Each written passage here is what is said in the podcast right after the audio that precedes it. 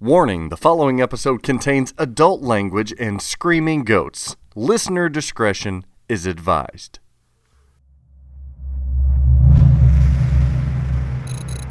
The Pinball Network is online. Launching The Pinball Show. We are back in the biggest way possible. Episode 125's got it all TPF, Vacations, The Pinball Show, new features, Foo Fighters, Final Resistances, Godfathers, Pulp Fictions, GTFs, Bond 60ths, Scoobies, Mermaids, Queens, Ninjas, Toppers, Stern Pinball Production Updates, Strong Takes, exclusive infos, and much more. Well, I mean, shit. Is, is that not enough? It's good to be back with y'all. Pinball is a game of skill. You got to pick up every stick. For some, it's a passion and a lifestyle. got to pick up every stick. It's time for the Pinball Show. You got to pick up every stick. It's pinball with personality. Mm, Must be the season of the witch. Must be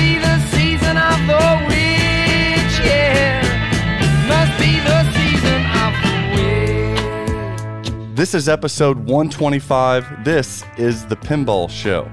We're your hosts, Zach Meny and Dennis Kriesel. And Dennis, I gotta tell you, I kind of missed these people. Why?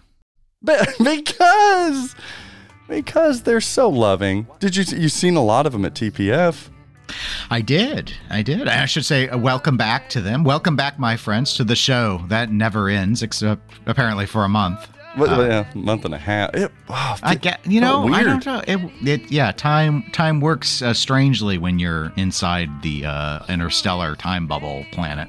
Well, it's like if you go down there and then you got the cute, wonderful running on water machine, and you come back up, your kids will be retired. Yes. And you will cry watching Matthew McConaughey cry in that capsule, and that bitch lying to him. All right, all right, all right. All right, all right. We're back. The hiatus. So people, I, you know, I had some. E- I had emails to other email accounts that I control that are not the Pinball Network at gmail.com. Wow, they bled Like- into those. Yes, where people are like, just did I miss something? Did Zach retire? Has he gone away? Like they knew it was your fault. Has he thrown another fit? Is- yeah, Is Zach pouting? I mean, Pick up his mic and go home. it's like, and you know, Zach, I, and I get it because you know you you do kind of like alienate people, just sort of, kind of willy nilly. So maybe they thought to. that, but no one was like they didn't think they didn't hear anything going on like in the show. So it's like, well, no, it was just this weird uh, coincidence of schedule alignment. Really, I'm is a- what all it was. It wasn't planned. Like we've had planned ones before, which we've announced. Yeah, it kept on falling on weird times, and I'm a Yeah, I mean, mysterious man. you know, the way I remember it is we had you you had the Louisville show. Yes, And you were driving back the day we would normally record Mhm. and you were like I I have to get on the road before when we would be recording. I'm like, "Okay, well, let's yeah, we'll just that ain't not gonna do that." work. Yeah. And then, of course, uh, the next week wouldn't have been a week I would record. I, I saw someone on Facebook, or excuse me, on Pinside say, Mm-hmm. we, we got to get, there's all these games dropping. Zach needs to do an episode this week. And, they, you know, he needs to get Dennis to do it. Dennis needs to, you know, just give up his day off. Oh, I It's like- did. I did like, see that. D- All right, look, look, brah. Let me explain something. It ain't a day off. I do another podcast on the opposite weeks. I do a podcast every week, so it's not a day off. Din Din, don't play that. Not a day off. I don't even count the YouTube stuff I was busy doing. So It was so funny. So- it was a side note. Nicole is so cute. She was like, knew I was itching to get back, but scheduling just wasn't allowing for it. And I think it was last week or the week before. She was like, "Why don't you just ask Dennis to record on this?" I'm like, "Oh, sweetie, that's so." Cute of you. Like I know better. I, I know when to present something to Dennis and when not to. We're we're good. We'll get back to it. But then yeah, it was TPF, and then you and I were both traveling on the way back, and then we talked about recording there, but then it just yeah, you never really presented a time, and Yeah, I was and, probably and it, and uh, it couldn't have, and it wouldn't have been when we normally would have because you had to go to your cruise. yeah, I was on a boat Sunday. Yeah, so he wasn't Zach wasn't there the full the full TPS. I mean, n- neither were Tony and I. We we get on we started this last year. We get on the road back because it's such a long drive in the late morning. Because actually, I had a message from from Will O'Edding Mm-hmm. about uh, taking back the the runner up thing Oh, from yeah, the from the Twippies. Uh, I was already in Oklahoma, so I had to message him and and say I'm I'm sorry. I uh, we're gone we're gone. I, otherwise, I'd have been happy to pick it up. Uh, he's like, I'll just mail it to Zach. But so yeah, so uh, I mean, just all that happening. I mean, that alone is a month right Well, there. people wanted So- to hear. We we are kind of the voice of the industry. People wanted to hear. We're the hobbyist. We, we got the I mean, strong takes. I I get it, but you know there are a lot of other podcasts, and they all you know milk this. These udders, I mean, GTF has got. I'll tell you where they got the milk bruised. for the ice cream. it's from all the coverage of all of these Oh. uh, releases over the last Blue uh, ice six weeks. at this point. Yeah, but they wanted to. You know what? We'll be the closer, the main attraction, the title fight. You're going to hear. sounds like code for saying stuff that's already been covered elsewhere. You're going to hear things, ladies and gentlemen, that are going to make you laugh. You're going to hear things this episode 125 that are going to make you cry. You're going to hear things that are going to make you want to bye, bye, bye. Bye, bye, buy. Is GTF one of them? We'll have to wait and see. Then, yeah, went on a vacation, went to New Orleans, hung out in that city for a day or two, then jumped on a boat, a Disney Cruise Line boat, and went to the Caribbean and Mexico and all of that. Came back, and here we are. I'm trying to catch up still. And then this morning, I was hunting Easter eggs. I was hiding them. Mm. I hope you didn't lose any because egg prices are up there now. We we did. Wait, hold up. Do you still hunt eggs that are hard boiled and dyed? I just assumed everyone did. I haven't done eggs since I was a kid, but we always, you know, sometimes That's we did the plastic 1982 eggs. of you. We- yeah, but you, you know that back then that those were cheaper than the plastic eggs. Sure. And you And- drop them in and the then- basket and hear it slight crackle, And then you would have uh, egg salad sandwiches that were weird colored for a week. and then your whole house smells like ass. Oh no, they uh they my my folks told me the, real early on they made sure that they like made a map and noted where all the eggs were so that there was never an egg left behind. I all- have all never heard of found. anyone making a map. That is Well, I think they listed it. I don't think they like literally like drew a map like an architectural blueprint and like- listed out where all the eggs were. But they, yeah, no, they they apparently started to denote exactly how many eggs were deployed and where they were, so that they knew if we had failed to find any of them. yeah. Nowadays, it's all the Nicole puts like so much money in these damn things. They, they could start a retirement fund. She'll put dollars and then the the gold dollar coins and then the two dollar bills. She's big on this whole two dollar no, bill we- thing. Easter was other than like going and and finding the uh, the 1980s hard boiled eggs and uh, some candy like in an Easter basket. That was it. Easter was not a high dollar holiday for for us. Mm. We typically we will not tip at the end of the year for the holidays. We won't even tip our lawn guy because he finds so many extra eggs with two dollar bills in them that he's he's covered there. Yeah, but any guess as to how many eggs uh, sweet flipping out Nicole hides for these children? Any guess? What do So you do do about all- 10, do- 20 eggs? I well, guess? I, need to I need to do all of your kids look for the eggs. we force our 17 year old, and he's just like, as long as you don't take pictures of me. So yeah, all Okay. four. So uh, I got a math. All right. So and you'd want equitable egg distribution. So I'm going to guess. Beep, boop, boop, boop. Yeah. Beep boop boop boop. So I'm gonna guess. Uh, let's see. four children, ten eggs each. Nah, seems Carry a little low for. Seems a little low for Nicole. So I'm gonna bump that up to Oh yeah. to fifteen. She's so I'm gonna say sixty eggs. That would be a lot of eggs. That would be good. Mm-hmm. 200 fucking eggs. Oh my that I had to hide. 200 all with their Oh. own. She even has like categorization of like, if you get a prize egg, it's this, you know, it's got this insignia What? on the no, outside. you can't do. You can't do Yeah, prize. There's a market system. You get to trade it in for this prize. What Like, the? Is this a? Oh. Is she a carny? it's a carnival. but it's so much fun because the star Your- eggs, I'm like, your, ooh, I your really hide lawn these. is Toy Story four. yeah. I'm trash. got an egg me. so yeah, that's what uh, festivities here, and she's probably angry right now because uh, the whole family's over eating a nice Easter ham and baked beans and oh, the lovely the, the macaroni and cheeses. Do you guys do that for the Easter's or anything? We no, like I told you, it was hard boiled eggs and a basket of candy. Nothing else was done. It's the house of learned atheists. We Thank didn't you. do we didn't do Easter stuff. It was, oh, now you have to pick up all the fake grass that fell out of your stupid basket and put it back in the bag so we can recycle it for next How year. fitting is the pinball show coming back on Easter? We are risen.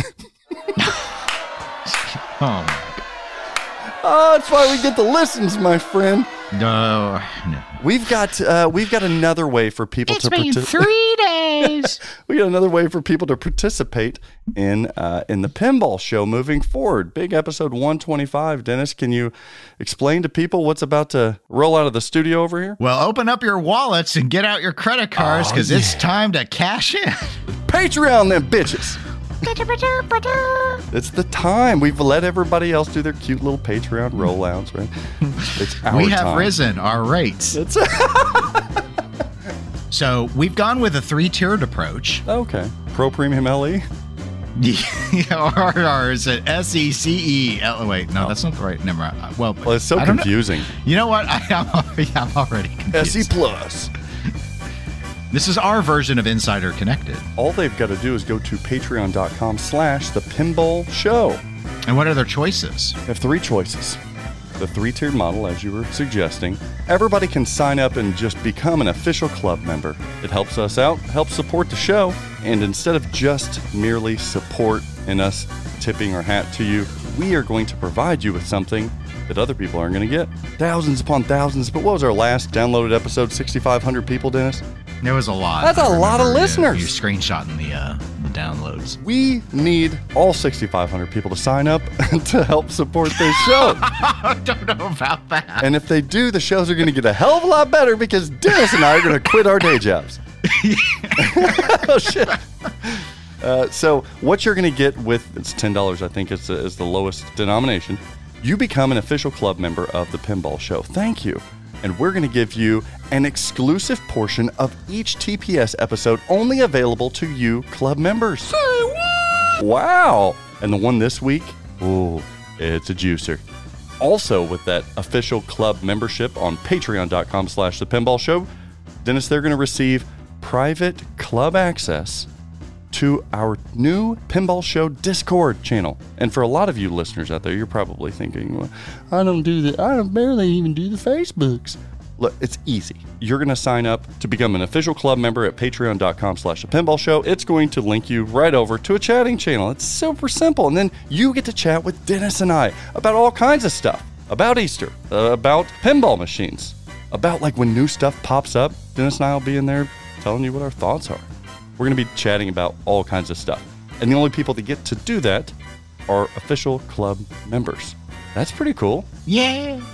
The Discord is easy. I remember when we first did the TPN Discord, Zach was like, yeah, slow about was. And then when he got it installed, it's like, oh, it is easy. It's easy and it's fun. And it's like you can get the app on your phone. Super simple. I honestly I chat on Discord with the TPN people in their TPN Discord.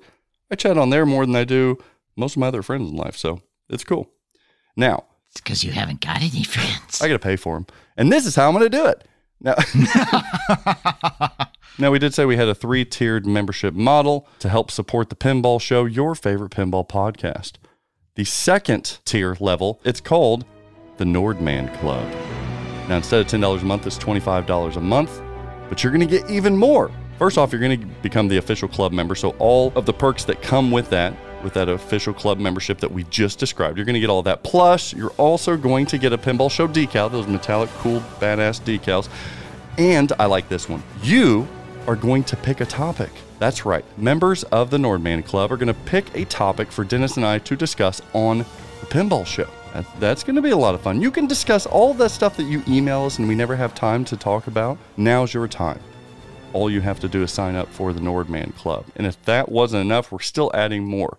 Each and every month for those Nordman Club participants, we're going to have a monthly Zoom hangout. Hell yeah. Dennis and I are going to be live on video with you, the Nordman Club members, and we're just going to bullshit. We're going to hang out every single month. We're going to talk about what's going on in everybody's lives, what's going on in pinball, what do we think, what do we hear is going on. That's going to be a lot of fun too. You can do that off your phone if you want to. Hell, you might be eating dinner at the bar during that every month. Just chime us in. We'll be there with you. We'll be hanging out. You can even see Din Din's watch collection, and I'll take you mobile. I'll show you the pinball barn, the flipping out theater.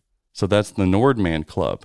And for all of those wonderful, the, the biggest supporters, the most loving people, Dennis, are going to be part of a very exclusive membership club for the pinball show that we're calling the Screaming Goat Club. This is my my muted goat. He had his silencer. He ate it. He thought it was an egg. For the for the biggest supporters of the pinball show, we're gonna, basically going to give you the keys to the studio here. This one's this one's hefty. This one's stiff, and I know that we're going to get uh, subscribers and patrons to this because some of you guys are really close friends of ours. Some of you guys will be close friends of ours if you give hundred dollars a month. It sounds crazy, right? Uh, yeah. Yeah, but some of these people, Dennis, have hundred thousand dollars worth of pinball machines, a million dollars worth of pinball Yeah, machines. but what the hell's that's hundred dollars a month? That's different. This is their like favorite Invis- show. That's got like Invisiglass on it, though. blood, sweat, and tears, my friend. A little bit of semen, but it's all here. Hundred dollars a month. You don't get any of those liquids, but you're going to get all of the Nordman Club stuff, all of the official membership club stuff, plus an exclusive members only pinball show polo shirt. Oh, that's fancy. None of that cheap T-shirt shit.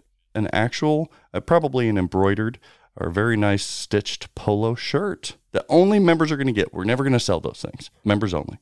You're also, for this Screaming Goat Club, very VIP here, you're going to get a personal shout out on every Pinball Show episode, every single one of them. We're not just going to say, hey, thanks, Tom. We're gonna, we're going to, we're going to, you know, we're going to show some love in that.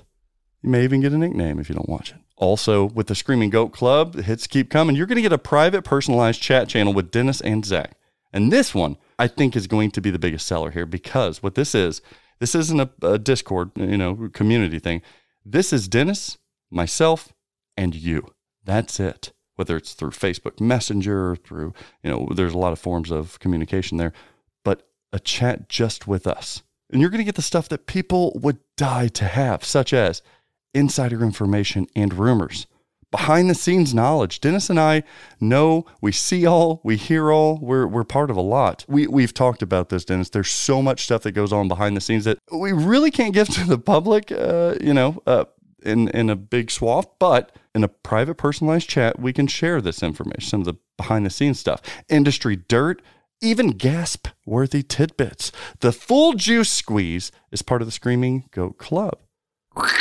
That's enough, but we're going to throw in another little thing for the Screaming Goat Club members. I want to see how many of these Patreons we can get because I truly think we can get a, a good handful of these. We're going to be including what we call Be Our Guest. Not just because I was on a Disney cruise ship, But mostly because but of that. most of that, and uh, I love that. I love Disney. But it's called Be Our Guest, where you're going to be able to join a TPS episode, an actual episode, with your potato fucking microphone. And for for all the club members in the Screaming Goat Club, you join TPS for part of a club member highlight segment. Now, this thing is it's not mandatory, and it's probably not going to be the easiest, but it might be the most fun thing you've done. So, if you dare join us on a pinball show episode as our guest, the Screaming Goat Club. So, we want to thank all of you listeners for coming along with us, uh, giving us all the awards and accolades, getting the numbers to the point that they are. Now, we're asking you for continued support through one of these tier systems. We hope that you sign up to one of them. Uh, whether it's the official club membership, the Nordman Club membership, or the Screaming Goat Club membership, uh, I'm just excited for the support and frankly, like a lot of people, Dennis, this is me being being uh, what the kids call uh, for reals. Do the kids call that for reals? Maybe just real. I don't know anymore. The kids they they call it keeping it reals. And uh, this is me keeping it real. A lot of people are like, "Oh, this helps your business and stuff like that, having a podcast," and it does. Uh, There's no there's no denying that. But I I'd like to get you some help too, Dennis, like because you know, it- What? It doesn't help. It doesn't help my business. I mean, maybe watches with Dennis, maybe get a couple more people over there. But eh. so yeah, this is maybe for you listeners out there that love the show. You do that a lot through uh, through purchasing stuff for my business, but this will help out Dennis immensely as well. So.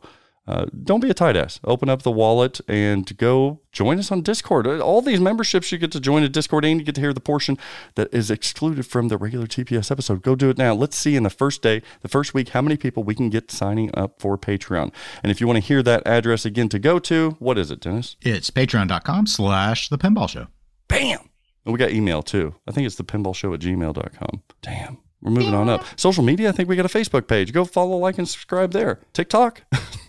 Yeah, I don't know anything about TikTok. I think we got the TikTok parked, but I don't It sounds like yeah, you've got it. But Yeah. Thank you, people. Now, the real question here is when people sign up for TPS membership and they jump on Discord and start seeing me and you fighting and going back and forth, is there anyone else that's going to join us over there on the TPS Discord? Maybe a certain uh, master of disguise, Mr. Craig Bobby. Welcome back, Craig Bobby. Let's hear what you got, buddy.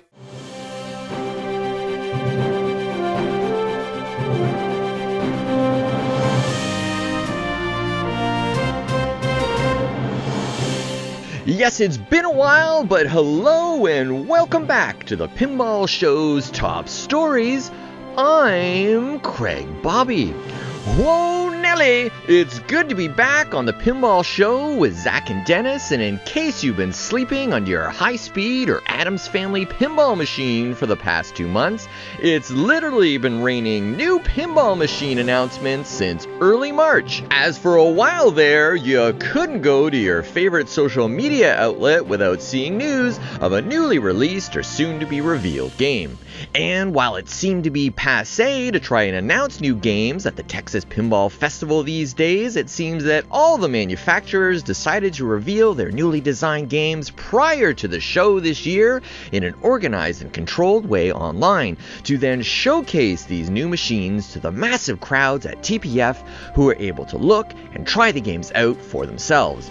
As many in the pinball hobby have noted, never have we seen or heard from so many pinball manufacturers in such a condensed period of time. Fearing to not make an announcement would be to get left behind in the wave of cash flowing from homeowners and operators' pockets, most, if not all, of the current pinball manufacturers chose to take advantage of the massive in person environment TPF provides, as they all chose to have something to offer patrons itching to try and buy something new. Who will be the beneficiaries of this all or nothing release strategy? Is this pinball manufacturer groupthink? Or will the rising tide of pinball's popularity take all to the promised land of profitability?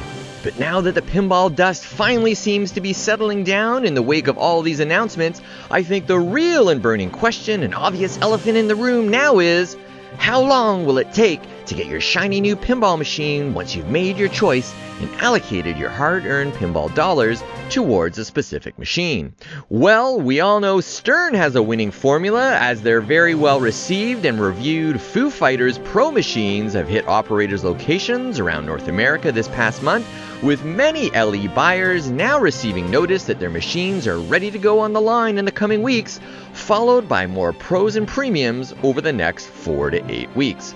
Jersey Jack sure knows a thing or two about production as they had dozens of limited edition machines ready to go when they launched their Eric Meunier designed Godfather title, who I must say was able to weave pinball gold out of a relatively uninspired pinball theme from this iconic movie franchise. Spooky Pinball seems to have found the winning manufacturing formula as they are pumping out their new Scooby Doo machines every single week, which are also being met with decent reviews so far. But now we move into more murky waters, everyone. Keep in mind, all of these next companies I'm about to mention don't appear to be going anywhere soon, meaning I don't think any of them are on the verge of bankruptcy that we know of. However, that doesn't exactly mean they are on the verge of shipping you your machines anytime soon either.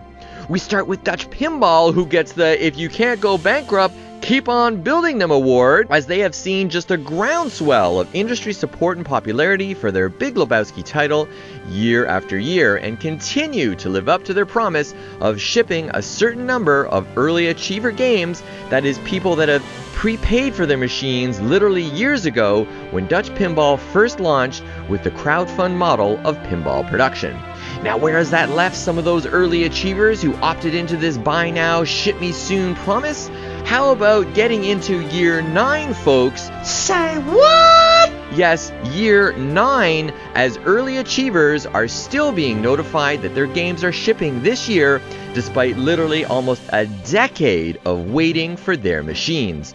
So, a pat on the back for everyone for hanging in there, but my god, what an awful, awful journey, and one that these early achievers never should have had to take and never thought they'd be making.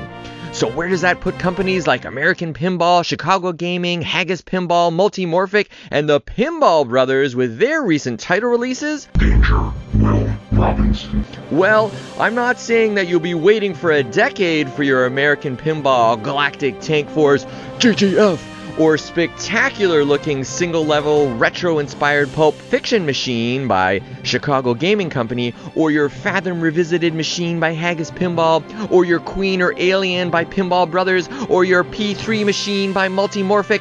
But what I am saying is buyer beware. You better be patient as your wait times for anything other than a Stern, JJP, or Spooky title could easily creep into the one year mark or longer, as all of these companies are still struggling to get things right on the production side of their businesses. Which brings us full circle and back once again to the king of all things pinball in Stern Pinball. Now, I know, I know, we in Pinball don't seem to like the safety and steadiness of a company like Stern, who actually gives you what you ordered in a reasonable amount of time. In George Gomez, we trust everyone because even though they are also getting a constant stream of A grade themes, and let's face it, their designers, coders, and artists are some of the best in the industry, they are also getting the good stuff in themes and people because they have found that secret sauce in manufacturing and are able to actually build what they announce to get those amazing machines out to their customers in a reasonable period of time. Okay, sorry Elvira customers, but nobody's perfect. So say what you will about any given theme, the art, the code, or even those expensive toppers, where the real war is being won in this year of new machine announcements is not in the boardroom or with new licenses or crazy ideas for new made up themes, and it really doesn't matter even if Jack Danger, who last time I looked worked for Stern, wants to promote a competitor's title just for fun because the real war is being fought and won on the production line. And as long as Stern has that secret locked up, they will continue to win and dominate this pinball hobby for decades to come. For the Pinball Show, I'm Craig Bobby. Catch you on the flip side.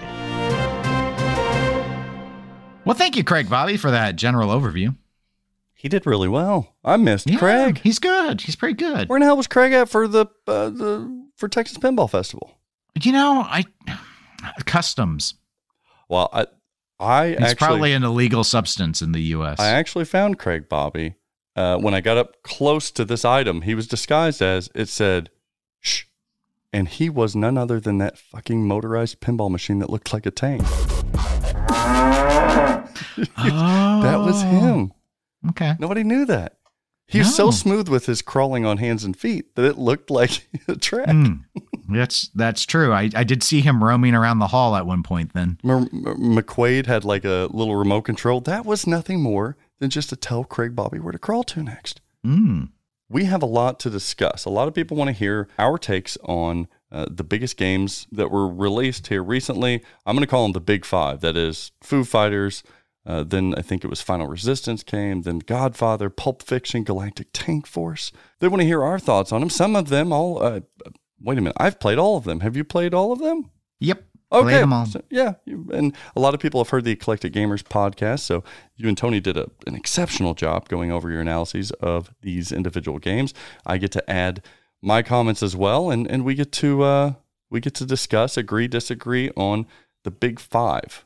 So the way you guys did it, you went through these based on your preference of what you liked, what took the show for you. Yeah, we went in in reverse, you know, from favorite to least favorite, um, and then we just give our thoughts because, of course, we weren't in alignment on all of them. Sure. No, we were pretty cl- like we were pretty close. Like we had general agreement on which games were quote unquote good and which games were needs improvement. Well, the the first one that we will discuss did end up being your game of the show. This took it home for you, and that was Stern Pinball's Foo Fighters, correct? Yes, that's correct. It's hard. it's hard to argue that. Uh, Foo Fighters was announced by Stern Pinball with their regular Pro Premium LE, designed by Jack Danger, code by Tanio Klyce, and is it Tanya or Tanyo? I still don't know. Raymond Davidson as well. Art by Zombie Yeti. Uh, mechanics? Who did the mechanics? Elliot? I don't know who did the mechanics. Elliot. and then the, uh, it- well, I don't think it was Harrison Drake. I know my, I know my engineers over at Stern. They don't get Apparently not, because you're struggling I just don't know which one did this one.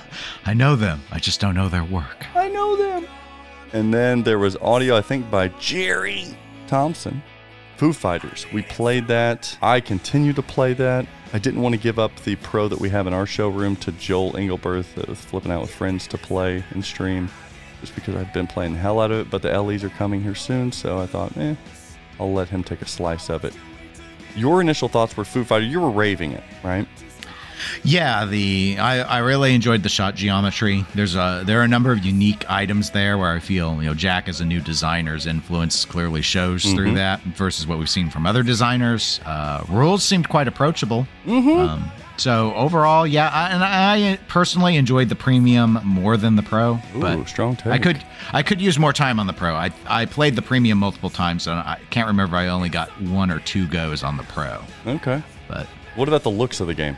Uh, what aspects? Like art? I mean, Yeah, Zombie art. Yeti, so you, it, it is what it is. It looks good. But I don't know Foo Fighters. Uh, I couldn't hear the game uh, at the show, so so uh, I couldn't really hear uh, hear that part. But you know, the screen stuff loo- looked fun. I like the take that they went with the with the story approach Mm-hmm. and how that was being told visually was fine. So Very cool. yeah, I mean, yeah, it's nice. I mean, it's not. I, I won't be buying this game, um, but well, you know, I uh, I have a rule that uh, any game that Raymond Davidson does, if it doesn't have airport modes, I'm not buying it. so unfortunately, this was ruled out. But I would look forward to playing Ray. it on. I look forward to play. Well, he knows the rule. He knows. But I look forward to playing it on location. Here's one of my strong takes, Dennis. When it comes to the Foo Fighters, everybody loves Zombie Yeti's artwork, right? Th- that man can't do any wrong. Sometimes people say, "Oh, too much red, too much green." I get that. Greg, But but everybody loves Zombie Yeti artwork. I'm gonna give a nod this time, not only to the artwork because that was beautiful. Jeremy's artwork, uh, I've said it like a broken record listener. It's so good that it kind of just it just kind of goes flat just because everybody expects it to be great. I think equally as impressive as that hand illustrated artwork was the audio in this package. A lot of people did play at TPF so they couldn't hear it, but I assure you, listener, the audio package, whether it's the sound effects, the call outs, and uh, of course the music, together as a package is just as impressive as the entire artwork package. These both are A plus hits when it comes to uh, features of this new product and game. When it comes to the rules, yeah, uh, approachable yet findable. I agree. Uh, they're, good. They're what point eight nine one, so they're they're well into it. They probably have some wizard modes to. do- I don't know, but yes, it's a code set, Dennis, that is not just your regular run of the mill band. Pick a song, and we're gonna rock out, hit the lit shots until you complete your jukebox. We're, we're this is a story based game. You're traveling through cities trying to destroy and defeat aliens from the Foo Fighters. It's Scooby Doo. It's Saturday morning cartoon. It gives you something to chomp on a bit, right? sure. It's not just a band pin. Yeah, we'll get to that. Not just a band pin. I think it was very smart for them, whoever's decision that was, to go, hey, let's not just highlight in photorealism Dave Grohl and Foo Fighters, because that won't sell. A lot of people turn their nose up uh, to an SDTM video that I did before when I made a, a, a sound. uh, whenever Foo Fighters was rumored, I said, yeah, Foo Fighters? I still like the band. Okay, whatever. But this game is fucking phenomenal. And it's because of the theme. I love them fighting aliens. I love how groovy that is. I love the gameplay of this. The rules are great too. There's not really a downside to this damn game. I think the highlight for me, regardless of my history, is the fucking layout. This layout, you said it like uh, like a calm schoolboy. This layout is Elwin esque. This layout is unbelievable. The top kicker, Dennis, gives me a bone. The thing kicks it kicks it up the ramp. This thing's got flow for days. Of course, you guys have heard that from the 12 other podcasts that have talked about this. But the combo nature of this game, the feeling, the kinetic satisfaction, the feeling of these shots cannot be understated. You take any other manufacturer, I don't care who it is, and regardless of the geometry, you can't match the materials of a Stern pinball machine. That's what creates a lot of that feel. I guarantee you. Yeah, it it really wasn't all that close versus anything else that was there. It's not. Regardless, it is a fucking masterclass of layout. Isn't that crazy? I'm shilling the hell out of this thing. I can only report the facts. Numbers don't lie. And speaking of numbers of fucking sales, is this baby Godzilla? Holy shit. Yeah, it's going to be another, you're going to have to wait on this one. Get in line quick because you're going to hurry up and wait. I shouldn't do this as a dealer, but I'm going to go out on a limb and say, yes, this was easily my number one pick for uh, what took home the TPF show. What took home the season? What took home the year, probably? Foo Fighters. Foo- that's predictive. I d- Foo Fighters is everything. Foo Fighters? How am I praising a band that I couldn't care less about? The same way I did Godzilla. Damn, it's a good game. When it comes to the pro or premium, Dennis, if you wouldn't have told me that there was a premium in LE and I just played the pro, I would think it's one of the greatest games ever. I wouldn't even need what comes in the premium LE. Wouldn't even need it because the pro is magical. The pro is genius. The pro, you get all the goods in the pro. And it's that layout, it's the sound, it's the rules, it's the artwork. You get it all in the pro. What the hell am I missing? Area 51. Okay, you got an upper playfield. That is actually cool. I like it. And the overdrive post. Oh, That's the sound as your ball comes back into play. the dead, the dead post. Yeah, I think it's called overdrive on the Overdrive playfield, though. Yeah, I don't remember. I think so. You get the 3D uh, uh, Overlord. I'm going to call him the Underlord. I think he's a topsy, though. An Overlord. You get the 3D Overlord with the magnet. That is kind of cool. I think I like that more than the upper playfield, actually. Upper playfield's cool. I do like the diverter that comes up for the jackpot shot. Fucking chef's kiss. That's smart. I like the loops up there. I like the spinner up there. The dead post. Everybody wants that dead post. Hell, they want it so bad that in your pro game, it'll tease you because it's the same playfield as the premium LA, so it even has a hole in it with a little Yep. spring spring uh, metal uh, flap on there.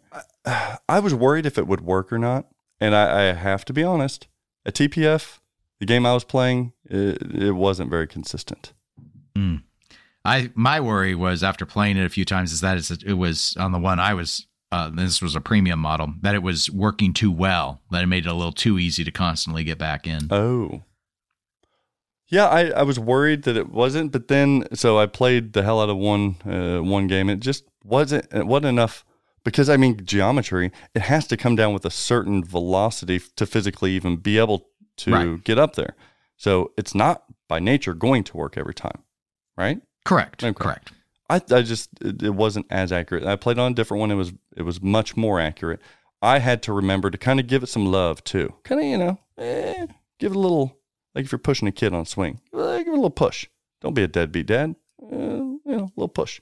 So I gave it a little little bump up and it creeped up there. That was good. Uh, what I would have liked to have seen. Here's my downsides on this. What I would like to have seen, Dennis, is give me the Simpsons Pinball Party Phantom Flip. Remind me that there's a flipper down there, and that's what I'm supposed to do. I would even go so far, listener, to say monster bash it. Give me an actual Addams Family Phantom flip on the the first time it goes down there, just to show me. Oh, you got to hold your flipper up for it to bounce up and over. Do you think that'd be too much to ask? No, no, I, I do think it'll probably confuse a lot of casuals, but you know, it's kind of like uh, I don't know. I, I it's tough for me because I feel like I may maybe I've played pinball too long in the sense that like I thought it wasn't that hard to figure out, Mhm. but but then again, you know, it's like oh yeah, this is a post and it's here for a reason. And there's the art showing the finger flicking the ball and. Anyway, it was you know it is the other aspects of the layout on the premium that I enjoy, I- and I wasn't a huge fan of the upper playfield per se as an upper you know upper. It was a better, it was one of the better upper playfields. Agree. Um, but I just kind of liked how the geometry worked on the game overall. That that portion of it is not my that overdrive uh, dead post is not my favorite uh, thing that the game brings to the table. Mm-hmm. But I thought it was kind of clever, and you do get a lot of points when you successfully do it, Okay. especially if you do it repeatedly. I thought the inlane targets, the Shatz targets, were going to be weird, especially how the ball contours into them, which is very different than uh, a typical inlane from a sling backside. Uh, that it didn't confuse me at all. It felt very much the same. It was. I didn't successfully hit those. I did try, but Yeah, I, I'm talking about just the way the ball feeds with. oh right, right. No, I didn't notice any weird uh, how the regular inlane feeds worked. Yeah, so that was good.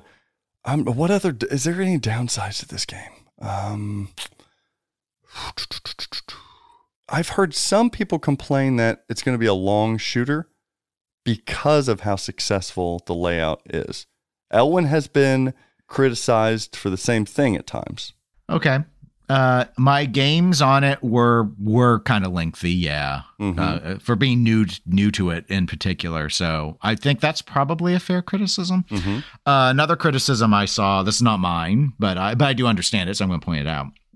Is I did see someone somewhere share a photo of a lineup of Stern Zombie Yeti games uh, at 25 feet away, and it's and they said you can't tell which games they are these are because the art approach is the same on all of them. Well, that was was that Christopher Franchi?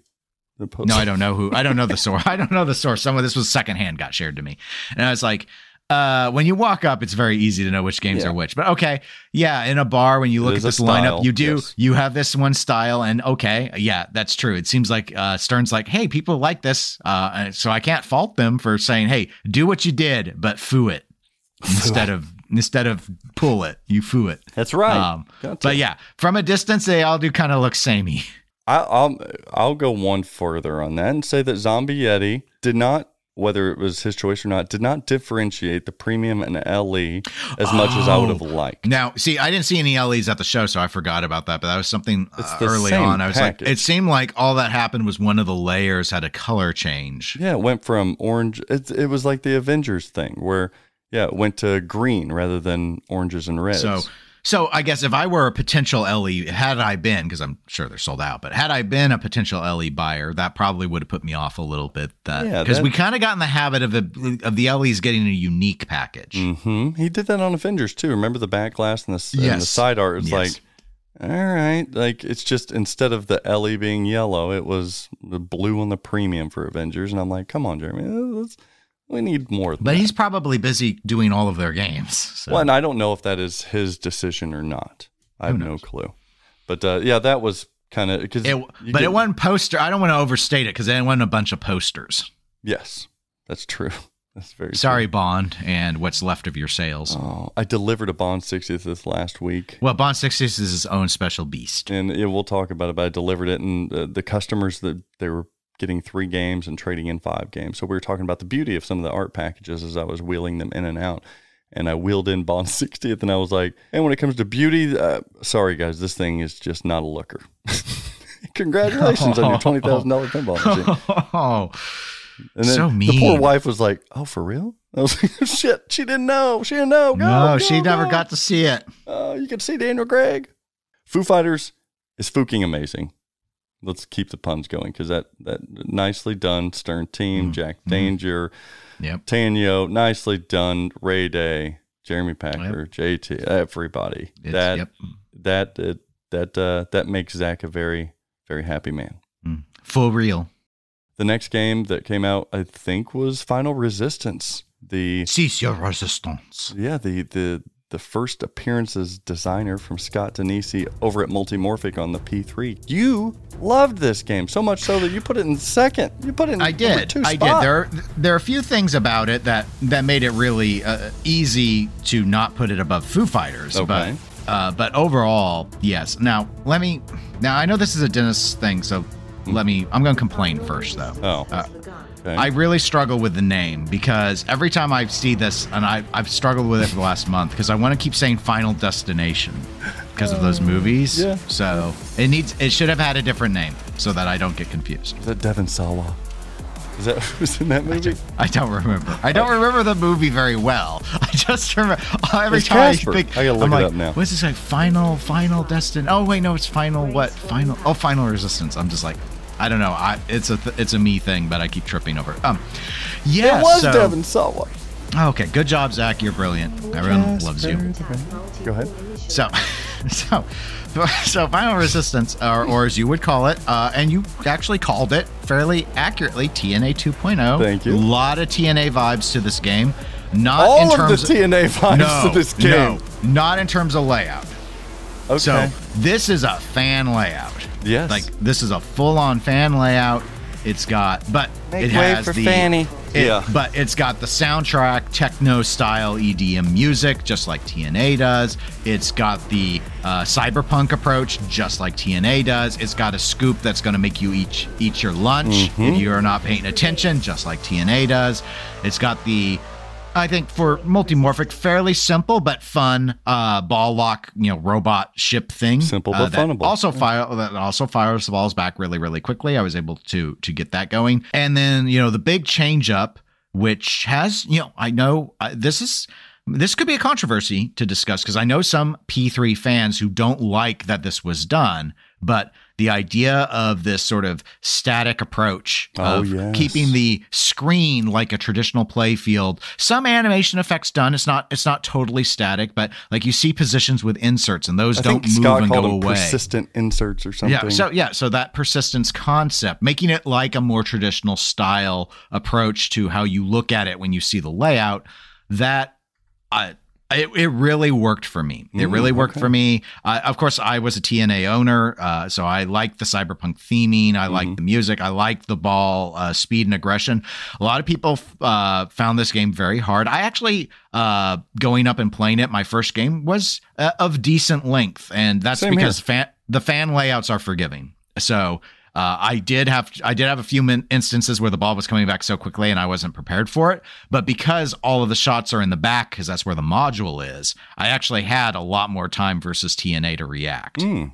So yeah, no, I I enjoyed it. Uh, again, I couldn't really, even though it was a louder game, I still had a lot of trouble hearing. I could hear the music, I couldn't really hear any you know, like the call outs and stuff.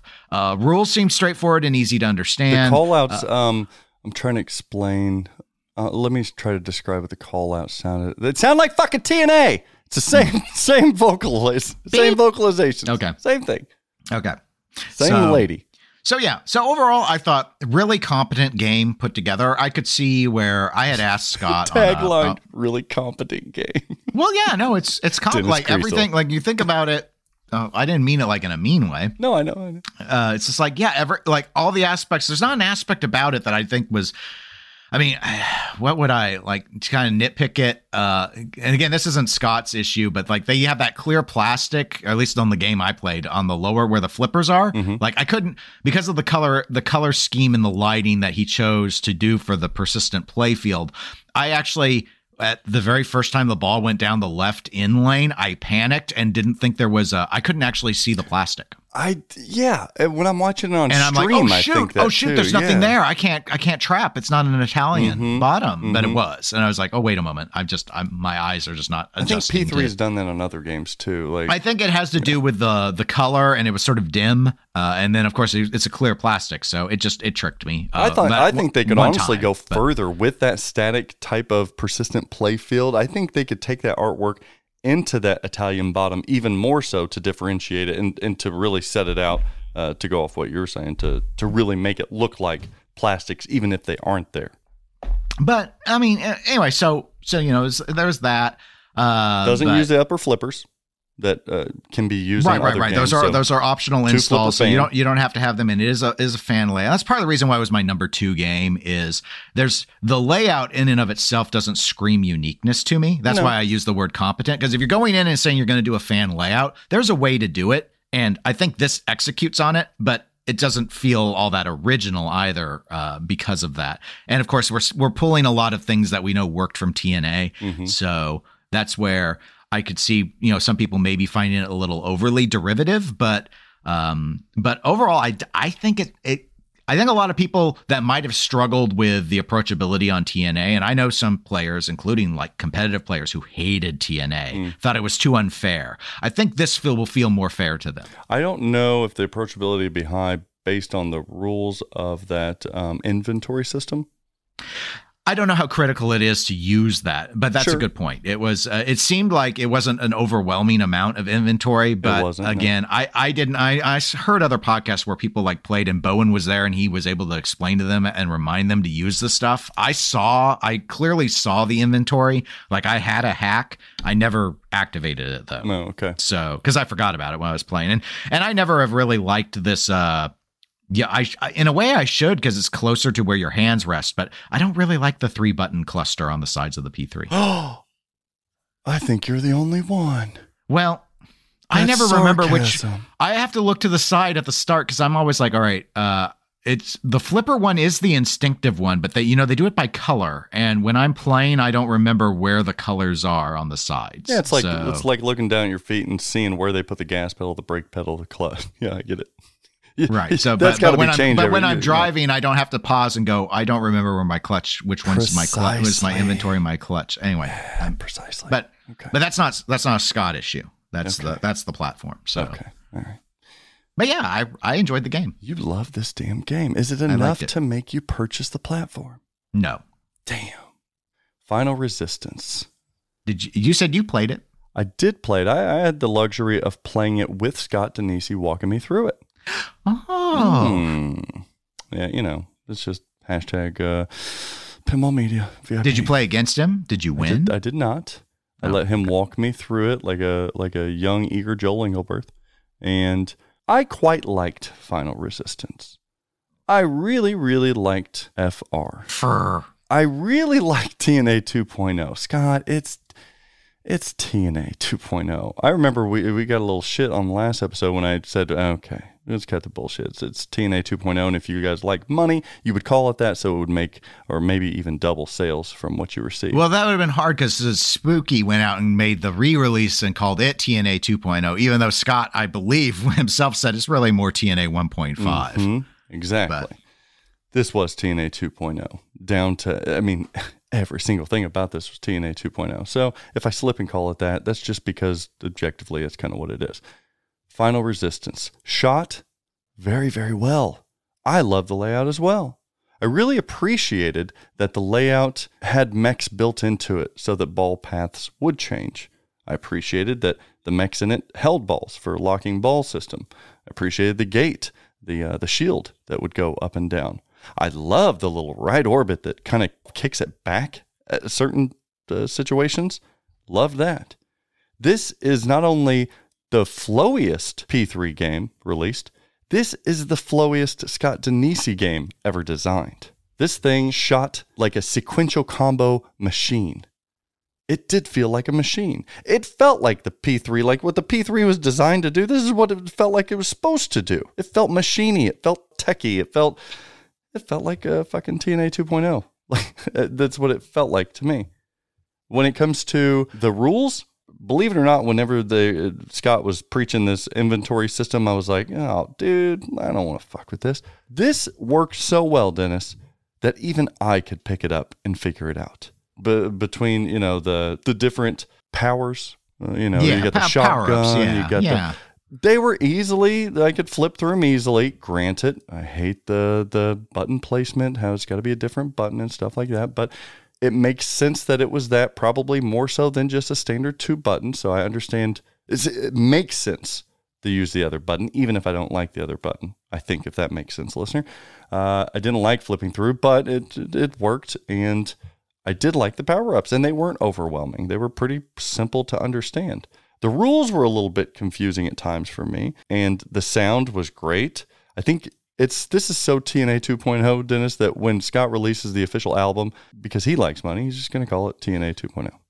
What I didn't like about this game, uh, it, it doesn't look as good as TNA.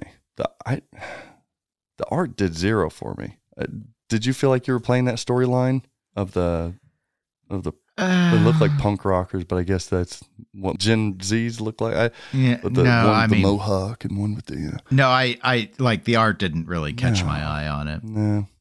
I loved the persistent inserts and the constant artwork on the playfield, uh, you know, more like a standardized playfield. I liked it so much that I've been preaching about it for two goddamn years now, maybe three, about that's what Gerry should do on the P3 system. Stop trying to be Disney and make animations. It's never going to work. Remember, listener? That was me saying all that. Nobody thought anything. And then Scott Danesi says it, and holy shit, genius. So, yeah, I've liked that for years now. And I'm glad it was implemented. I don't even think it was implemented far enough yet. It needs even more so than that. Also, with the code, I commend them for creating a rule set that didn't feel like I'm chopping through modes or anything. I think over time, uh, as you're progressing through, because you are battling this system, this machine uh, that's infiltrating whatever planet or whatever it is, uh, you're you're playing through modes in not a non-linear, but like a um, non-sequential kind of manner or non-predictive manner. I do like that. I do like that whenever you do start that that uh, the multi-ball where the balls fire at you like a shotgun, that is a true P3 moment. That is a pinball moment like I've never experienced uh, on a P3 game ever. That was fucking phenomenal. I loved that. Uh, and the audio and the lighting sequence and anything. The only downside with code that I seen, like it was a bit cumbersome. The the whole uh, it was a bit of pain in the ass. That whole shield thing, how it's the rubbers and you're hitting that thing. It's not that satisfying to me, and it felt as if like I had to combo and then hit things, which is I like that, but I felt like my main objective, hitting that shield and getting it down, was just it's too much. Uh, It's too much. So I really like the game. I liked what you were talking about on Eclectic Gamers podcast, where you said, I don't think this would require a P3 system. This could be a standalone pinball machine and be quite good and probably much cheaper. I couldn't agree more. I think that if anything, it being on the P3 is a setback because when it all comes down to it, I can see why you put that game as number two of this big five that was released. I can see it. I would disagree with you until I turned blue, and that's only because of the feel of the game. I do not, and it, I don't care which game comes out, I don't care what they do, I do not like the feel of the P3 system. That was the biggest, that's holding it back. My poor Scott Danesi's game is being held back by the P3 they could have went clever like P3, so TNA P3.0 or something like that. I don't. I don't like the feel of the game. So for me, that dropped it down two, three, maybe four spots. This is probably out of the big five, my last ranking because of the operating system. Hmm. I don't like the feel of it. Well, and I've heard others who who've had a similar reaction. I I, was okay with the feel, but Yeah, and then the looks of it, it's just it's not a pretty game per se. I still I go back to this, you get so pissed off, Dennis. But there's got to be amount of time that all the lights on that screen, that sometimes the screen kind of looks washed out. Like when are we going to get a new display where I got the deepest of blacks and the and contrast, saturation, so that what you're you're wanting like HDR. so that we're we're if we're going to do the static representation of artwork on a played field like a like a standard pinball machine, it almost might get closer to fooling us because it still looks like a display with inserts that don't move. You know, like Yeah, no, I, I get it. so. I think that would be something to focus on if you know if I'm developing a P3 game or I'm part of multimorphic. I'm wanting to know how we can up our game when it comes to tech, and that is uh, the visibility and the clarity of that screen because I, I want it. I want the artwork deep like a screen print or like a, a digitally printed piece of wood. I was telling Scott when I was playing, he was explaining rules. I was like, honestly, this thing shoots so good and it feels so good, uh, this back third, that I just, I have fun shooting it. I don't even care what I'm doing. It's just, this is like, that's how I differentiate a lot of games sometimes is how it feels, how it looks, how it shoots. And, feeling the ramp paths, feeling the orbits, the spinner up the middle, and it, oh, with the indicator, you have to hit it so many times. It's got a spinner count. Fucking come on, love that thing. So I maybe maybe I'll warm up to the idea of the of the P three just because of this game, but I like this game more than I liked Weird Al. I'll tell you that much. Uh, but selfishly, I'd lie if I didn't tell you that if this was just in a wooden cabinet in a wooden playfield with regular parts, I think I'd really be a buyer. What about Godfather? You a buyer Godfather? No, but I enjoyed it. Ooh, Jersey Jack It's- Pinball. it- it's too much for me. Godfather. It's too much for you. I'm cheap. I'm a cheapo. How are the meals in this Italian restaurant? you play. You played the Godfather. You enjoyed it. Yeah, I played it a couple times. Oh, a couple times. You played the LEC. I played the LE both times. Very nice, little Michael Corleone action. Was it too multi-ball heavy? That's what some people are worried about with Keith Johnson game. Was it? I don't like the lighting because it should never use the color blue or purple in this genre. Um, I hadn't heard about the like a ban on LEDs that were blue or anything. Uh, no, lighting was good. Uh, I did get a multi ball on all my games, and Mhm. so yes, uh, that's not not a sign that I was looking forward Uh-oh. to seeing. Um, the, though I think there might be less numeric multi balls in it than say GNR.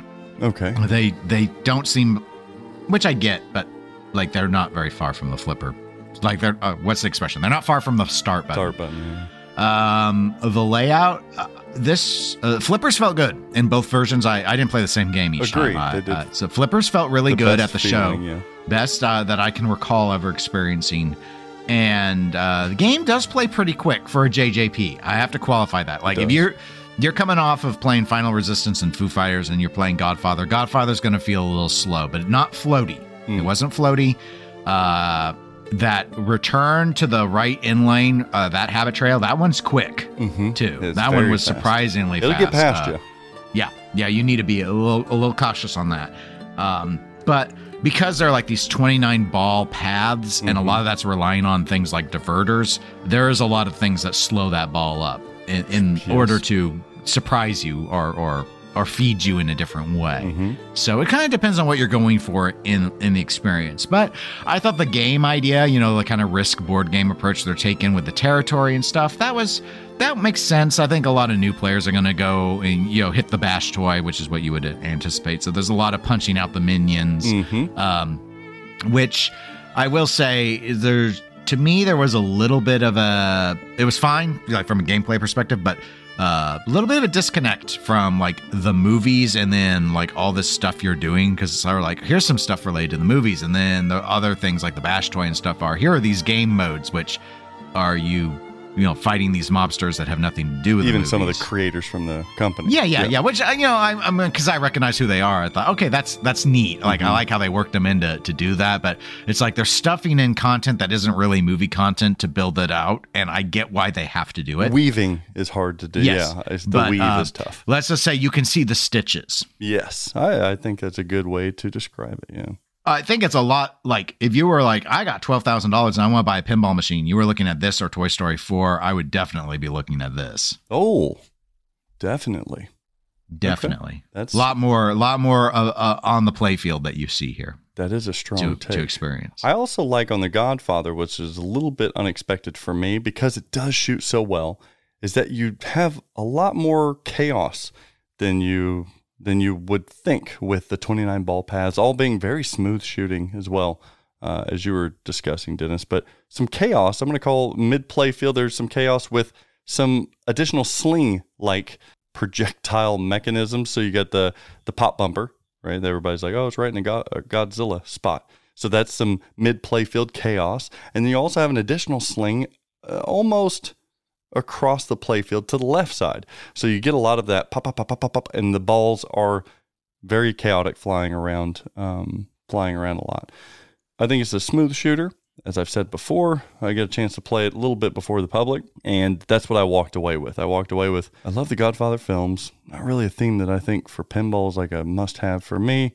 The sound, everybody was poo pooing initially the sound. I told you all, uh, I don't know if it was on Flipping Out with Friends or where I said it, but I was like, look, uh, somebody filmed like a potato cam the wrong portion. They did the little hokey Italiana, you know, Sicily multi ball, which is supposed to be tongue in cheek. Just bear with me. The sound is a lot better than what people describe on Toy Story or Wonka or anything.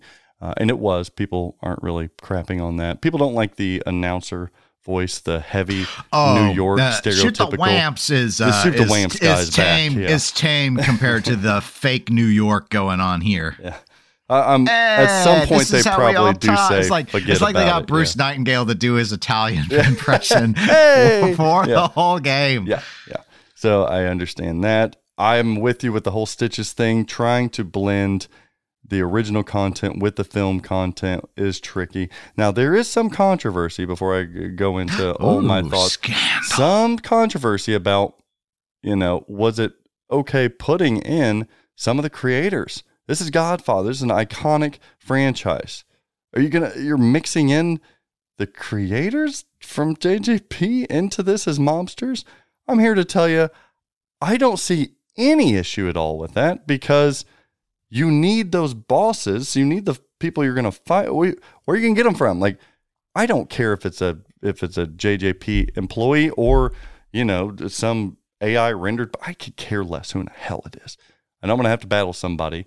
Um, and you're not going to be able to use for, like fucking put Sonny up there. Like you're not going to be able to do that. So I don't see the controversy there. They needed content, and that's kind of like a little nod to the people who are way into pinball like us. Like, oh, I'd, feel a little weird about busting such a great friend of mine, King Cromwell, punching him around, but it's cool to kind of see some of those guys up there, Franchi and stuff. So I have zero issue with that.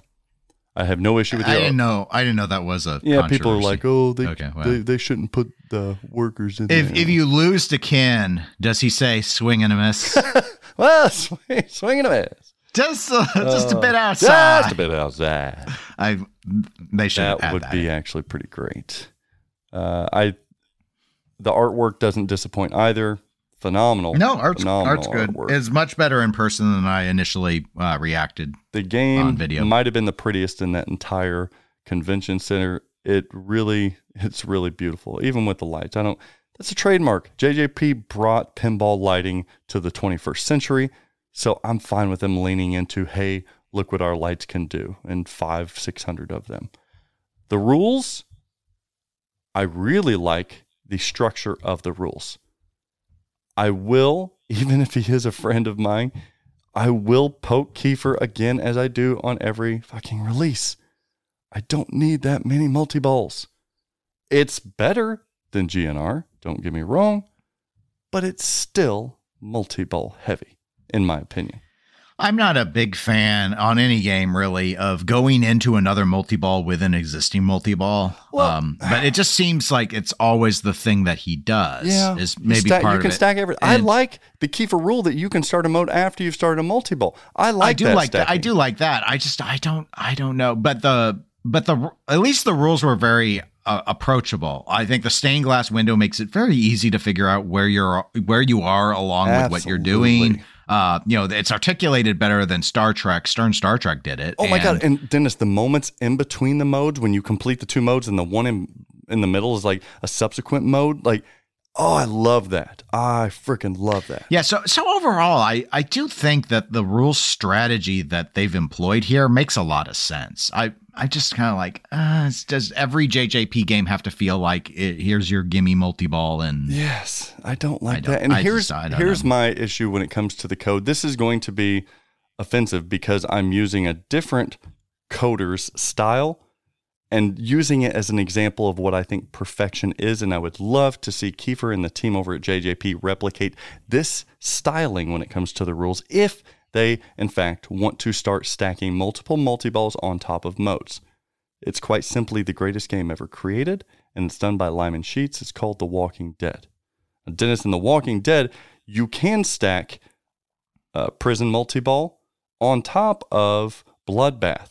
And if you do it correctly and bring in a mode right bef- between before those, it turns into one of the most sought after, greatest feeling objectives of that entire game, and the score explodes. That is like uh, the euphoria that I get playing pinball, greater than any, is actually stacking two multi balls and a mode. And then you get the X shots. Sure, but So- but I want to point out, Lyman wouldn't let you stack Well Walker and Prison or Prison and Well Walker. You're locked out of one or the other. But he because he knows it was too because he knew it was too easy to get both going when you had one of them going. Sure, sure, absolutely. and that's So what I mean. So so I don't want to. I, I probably shouldn't have implied that every every multi ball can never be stacked with another multi ball. But but you know, Bloodbath was hard to earn. But that's what I'm saying. You don't you don't get to go into Well Walker and then and then pound the prison and get prison because it's stupid easy. yes, uh, that's generally And that's speaking. what I feel like I'm getting with JJP games is if I get a multi ball, I can stupid easy my way into all of them. that's what I'm saying. Generally speaking, I would agree with you. Uh, At, at, at first pass, I would say no. I don't like all that stat, but my favorite game is that, and I think that if JJP could find that balance where it bloodbath is not easy to just start by flailing. Uh, prison is not easy to start by flailing. If you make multi balls a task in and of themselves, then when you stack them, then you really feel like you're climbing this mountaintop where it feels like a payoff. If I just keep flipping and I start a multi ball, and within that multi ball, I subsequently will just flail my way into another multi ball and another uh, damn mode, that's when it feels grindy. And I just, like I said, I think the world of those guys. I would just like them to find a balance that feels more like a Walking Dead on getting to that. I think that makes sense. I think that makes sense. but uh, as it is now, I'm still playing that game probably more so than anything in my collection right now, just because when you do blow it up, that oh, it feels so good. Like the game gives you feedback, It's- like Wonka does. It's like holy shit, you're doing something. The it's a I still think it's a winner of a game. It was my third favorite Oh, yeah, of yeah. the yeah, it's I think it's a very strong package overall. I think the biggest thing that will probably stop people from getting it, uh, just like with Toy Story, quite frankly, even though I think this is better than Toy Story, is it's a it's a high price point to get in at. Well, what surprised me from the distribution side and sales side, I was surprised to how this thing, when it rolled out, um, we had the pleasure of doing the featurette. Thank you for all of you who messaged me and, and enjoyed that featurette. Thank you so much. Uh, that shit nearly kills me every time we do one. Uh, but it was fun filming and going up there and hanging out with everybody. But whenever sales opened up on that game, I thought to myself, hey, you got Godfather. It's a theme that is mixed, I think, you know. And the CE plays just like the LE, uh, the CE Super Gaudy, which I love, but I don't know if general public will like that as much for the price. It surprised me, Dennis, that the, those CEs are still sought after. I'm still getting messages. Those things sold out immediately. Can't find a damn CE out there. The LEs actually were a struggle for sales more so than the CEs. How does that make sense? The topper. Ah, maybe. I always forget about that. The topper is phenomenal. It'll scare your dog and cats and make them shit and piss on the rug, but uh, maybe that is it because th- they sold they sold so fast. But the LEs, LEs were actually uh, LEs did not sell as well as I thought they would, at least for our business.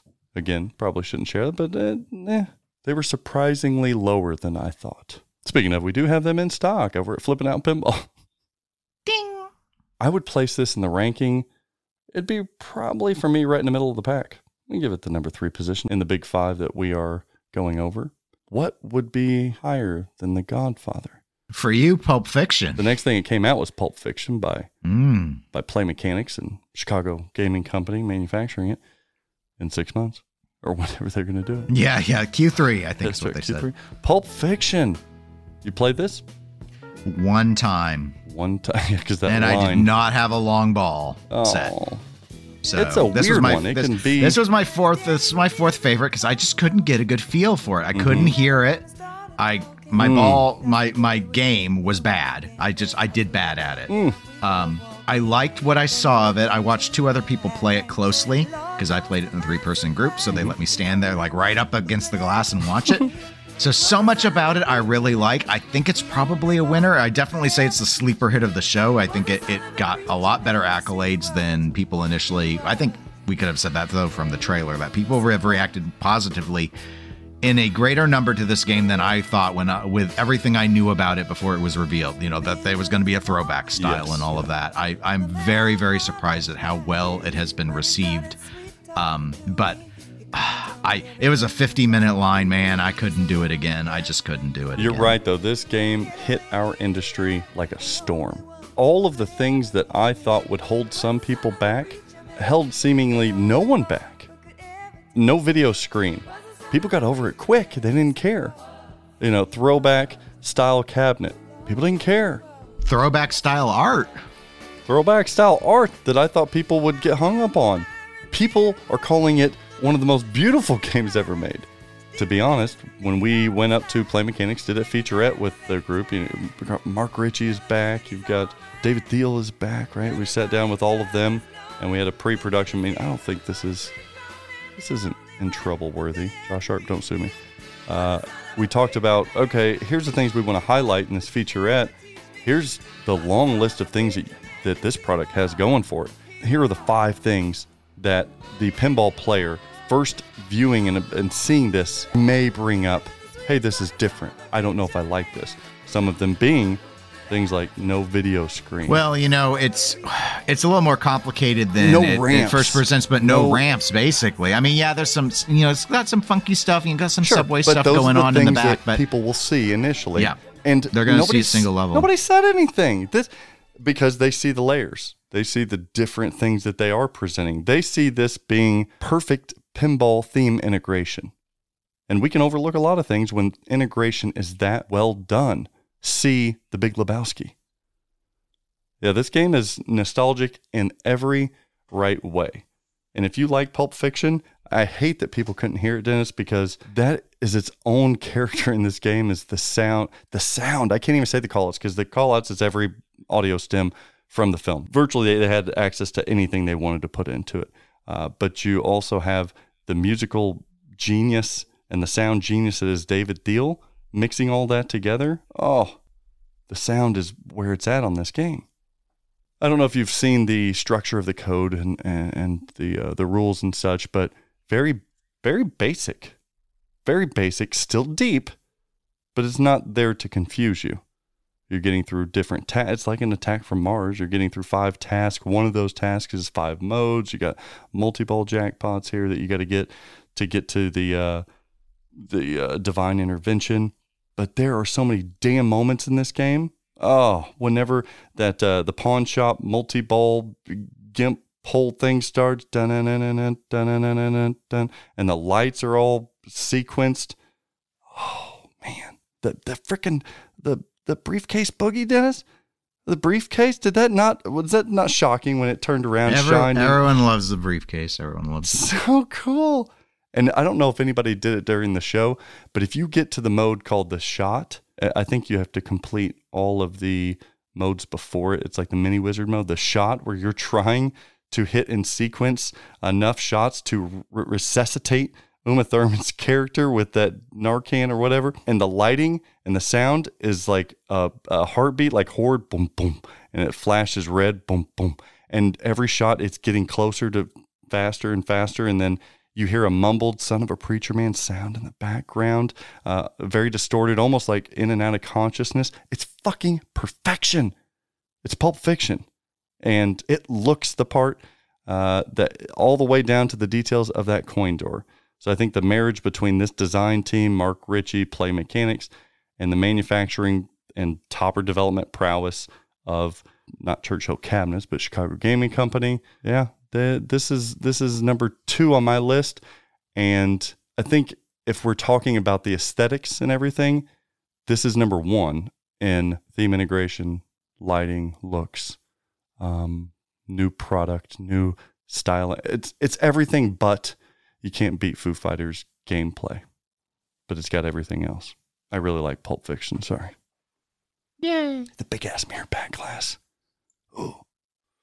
Playfield artwork. Eh. Eh. It's eh. It's Lethal Weapon three ish. I, I agree. Yeah, that's that's fair. It is.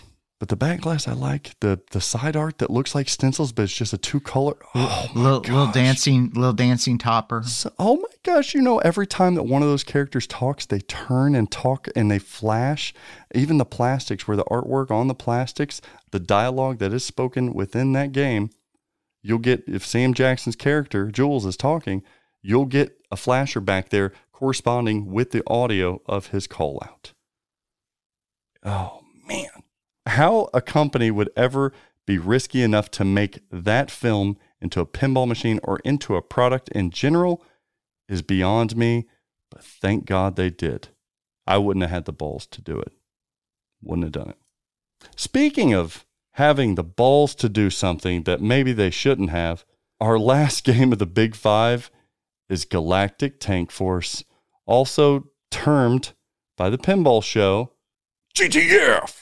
Exclamation point. Excellent. That's part of it. You know what? No, Da- you, Da- you said it. You said it in there. I okay, okay. I was say Dave I heard Fix. I think even in some of the stuff he sent to dealers had the ex- it said GTF exclamation. I'm like, you son of a bitch! Like, damn. What do you want?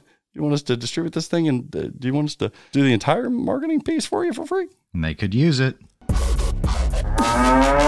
Now, this is going to be a super, super interesting and juicy discussion here, Dennis, because there are some really, really low lows for me and some really high highs for me. I bet you're not going to be able to guess which one is which. I probably can't. but you're only going to be able to hear our discussion if you are an official club member of the Pinball Show. You can do so right now by going to patreon.com slash the pinball show, signing up, and you will be eligible for this next portion, our analysis and discussion of American Pinball's GTF, Galactic Tank Force. And if you're a tight ass, you're not going to hear it. We're going to move on. All right, very quickly, the other five. We had James Bond 60th anniversary. Did you play that? No, it wasn't at the show. Why wasn't it at the show? I heard those reports that dealers aren't allowed to bring No, it to the show. I don't think that's true. I heard. A, I heard took a the story Louisville on show, Another, nobody I heard said it on another podcast. I saw that. I, I don't know what any of that was. I took the Louisville show. Nobody said anything. Pfft, silly. It shoots Check like a your e- dream. Wait check until your you email, Zach. Check Wait until you all play this. You guys, you guys will still be like, eh, twenty thousand dollars off. Not spending seat, twenty thousand dollars on a pinball machine. though." It's so good though. Wait until y'all see that topper. Somebody says that topper shit. Oh my gosh, I'll You fight get them. that topper on the Gomez. The topper's so good. That is a that is a yum. Keith, nice job. Nicely, nicely done. I think maybe Bond 60th and Foo Fighters were the are the best shooting games of the last couple of years here. They're so good. Scooby Doo, where are you? Um, not in There Dennis's lots of collection. TPF. not in There Dennis's of them at- collection. Yeah, it, it just didn't work for me. You know why it didn't work? Because I don't know why. Jump, Why jump, aren't jump. Bug and Luke? I in our Chomp. first impressions video, straight down the middle. The I said after I played the first game, I took the left post, pulled it down one, and took the right post out immediately. Could they not have had at that uh, with eight eight bank of those at TPF have one of them that says enthusiast post uh, uh, positions? It's a game changer. That game is tougher. It does. It's not so They were. I heard they were all at stock, and whoa, could you tell? I mean, there were people I heard that might have loved the game, especially if they were wanting an easier player. Yes. Because like, like if you, the layout is very different than Halloween. And while I actually like some of the aspects of Halloween better than Scooby, like the call outs and stuff, I just and I get it. They got the real call out people with Scooby, but I couldn't hear Scooby. Whereas the Loomis impersonator on Halloween is quite frankly awesome. so awesome. Um, uh, but so saying all that aside, I mean, It was the it's chomps. just it's it's. Uh, there, I mean, I could hear those. It was, it was, and the wood choppy like here, just do these three shots and you get this mode. da, da, da, It's very approachable, so it's going to resonate with a certain type of person. I Mm-hmm. am not that type of person, but a lot of people that might have liked that style even were losing their patience and getting out of line because it was baby's first pinball experience. It, any any child would be able to endure on that game for a lengthy period of time with the settings, the setup that they had Mm. at that show. I will And ask. it, it what- leaves a bad impression. If if unless you're wanting the impression to be you're going to feel like a winner playing this game because you can't lose for trying. No, because even players uh, to the level of myself, which are not high, like a tougher shooter. This is it is too approachable. I would argue out of the box, and I will. I would ask this from you, Dennis.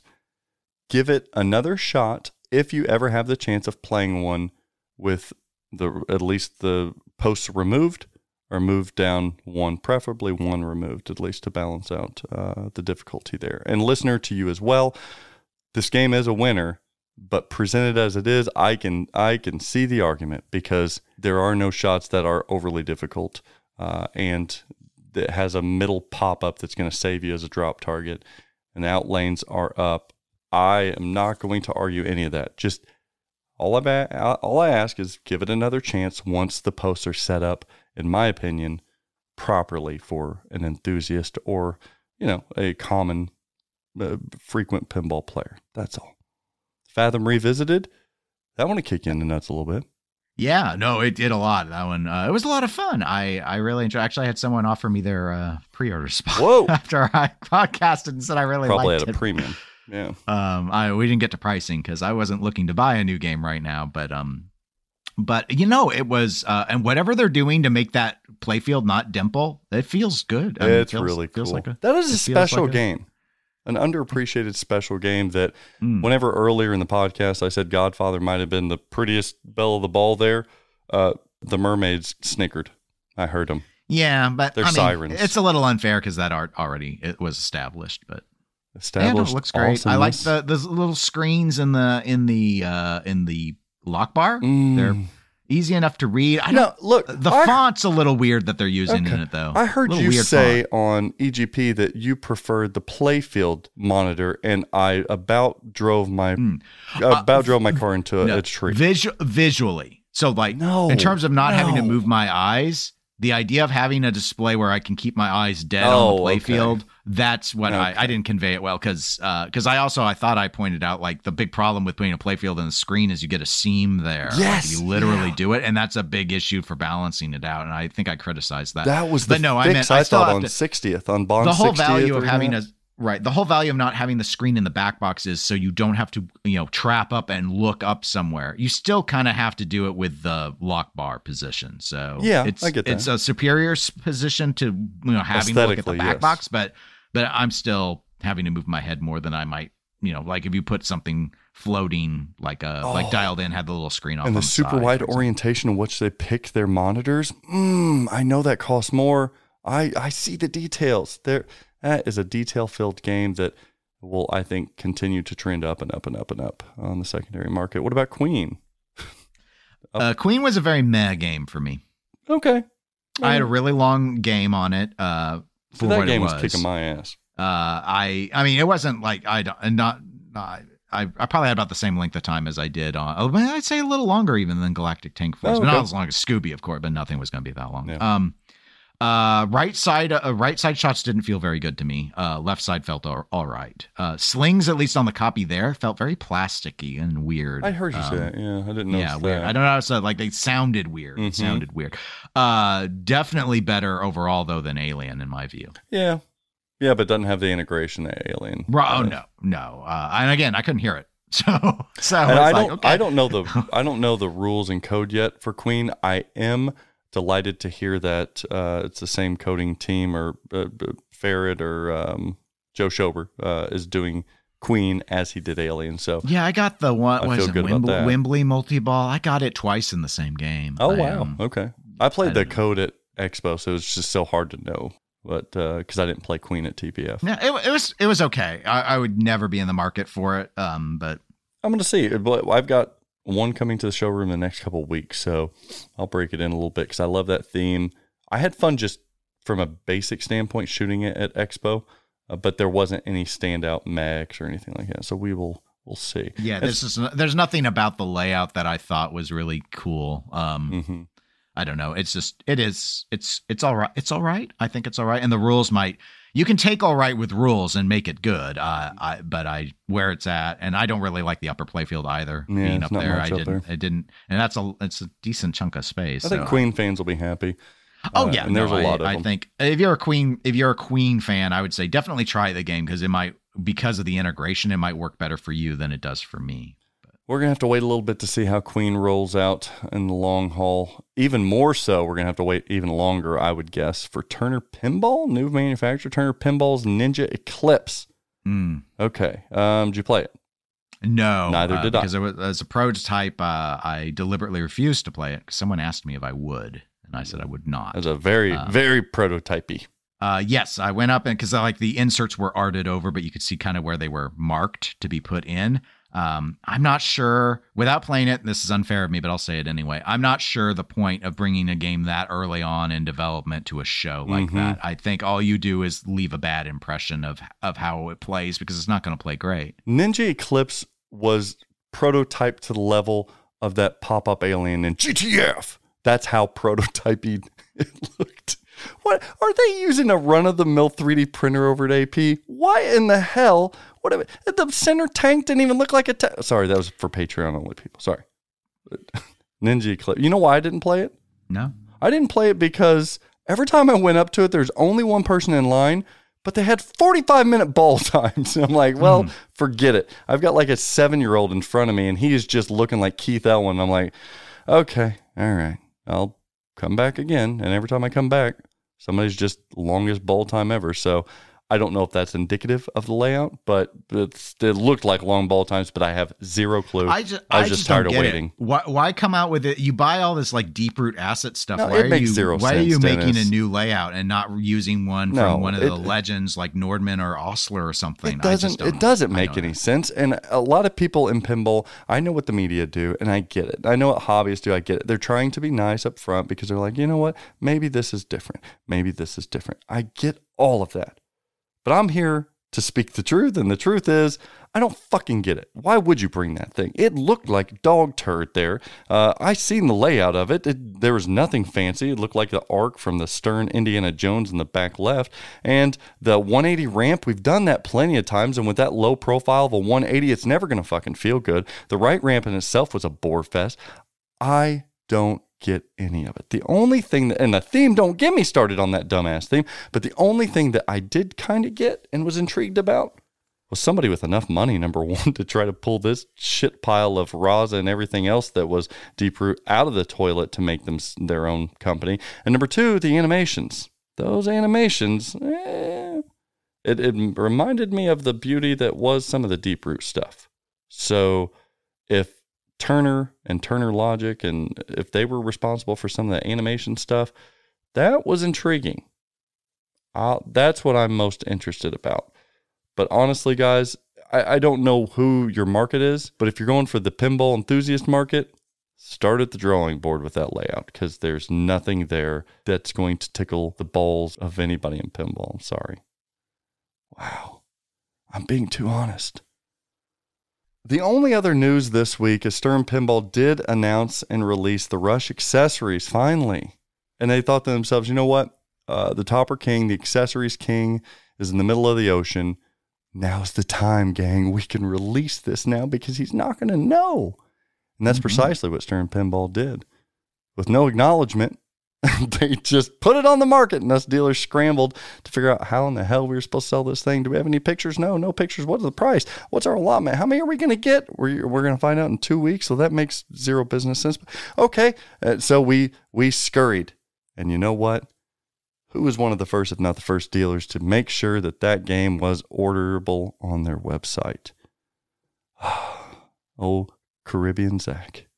Ah, yes still found a way. And shout out to Nap Arcade for putting the link on his website when we were the first to get it out there. What do you think about the the topper of Rush? That's a winner right there with the gears. Yeah, it's cool. What do you mean it's cool? That's down, downright awesome. It's cool. Sixteen ninety nine. Mm. Not not as cool. Sold a lot of toppers. Sold a lot of toppers while out of the country. Okay. Thank you for all the supporters. Shooter knob, it lights up, Dan Dan. It flashes. I know you still get excited about LEDs like they're not cheap bulbs. You know what though? When it comes to shit like the expression lights, it's so hard for Stern to get the shit out that it does excite me. It does. And the, the illuminated shooter knobs are so much better than anything else. Ask the Godzilla egg. the side armor, the Starman side armor, and the expression lighting system. You want to see an industry that is in love with a lighting accessory? Move over UV lighting system for Stranger Things. The expression lighting system is here. Wow. I sold more expression lighting systems than I did toppers. Well, because it's a lot more affordable and arguably gives uh, more experience to the player. Oh, that's true. There are some exclusives in that topper, though. Yeah, I know, but when you're playing, you don't look at the top. That's true. I get And- that it has like mo- like mystery award stuff, and I get that. I get that. The DLC strategy. For everybody who's wanting to know, yes, the accessories are going to start shipping out in late April. That's what they're saying. Don't hold your breath. But that's what they're saying. What would the pinball show be without the pinball show Stern production timeline updates? Shorter. We'd still be the best damn podcast in the industry, but it would be shorter. That's right. For everyone that's got their Foo Fighters LE on order, they're coming, baby. They're on the line right now. They're going to be shipping this week and probably into the following week. Where's my premium? Where's my premium? If I could fucking email one more time. Where's my premium? Have you seen any out? Yeah, actually, somebody did. Well, that's because they're from TPF. They're show model, MGC. Oh, God. I'd say the following week. So, two weeks, premiums will start rolling out of the factory. Late April, they've got on the slate James Bond Pro and Premium. Keep in mind, I don't know how big that run's going to be. That's going to be a sprinkler. I'm going to call that a sprinkler. I'm going to sprinkle in some James Bond Pro and Premiums late April. Then comes May when we have this is a big update, y'all, because I haven't talked to you guys for a while and changes have been made.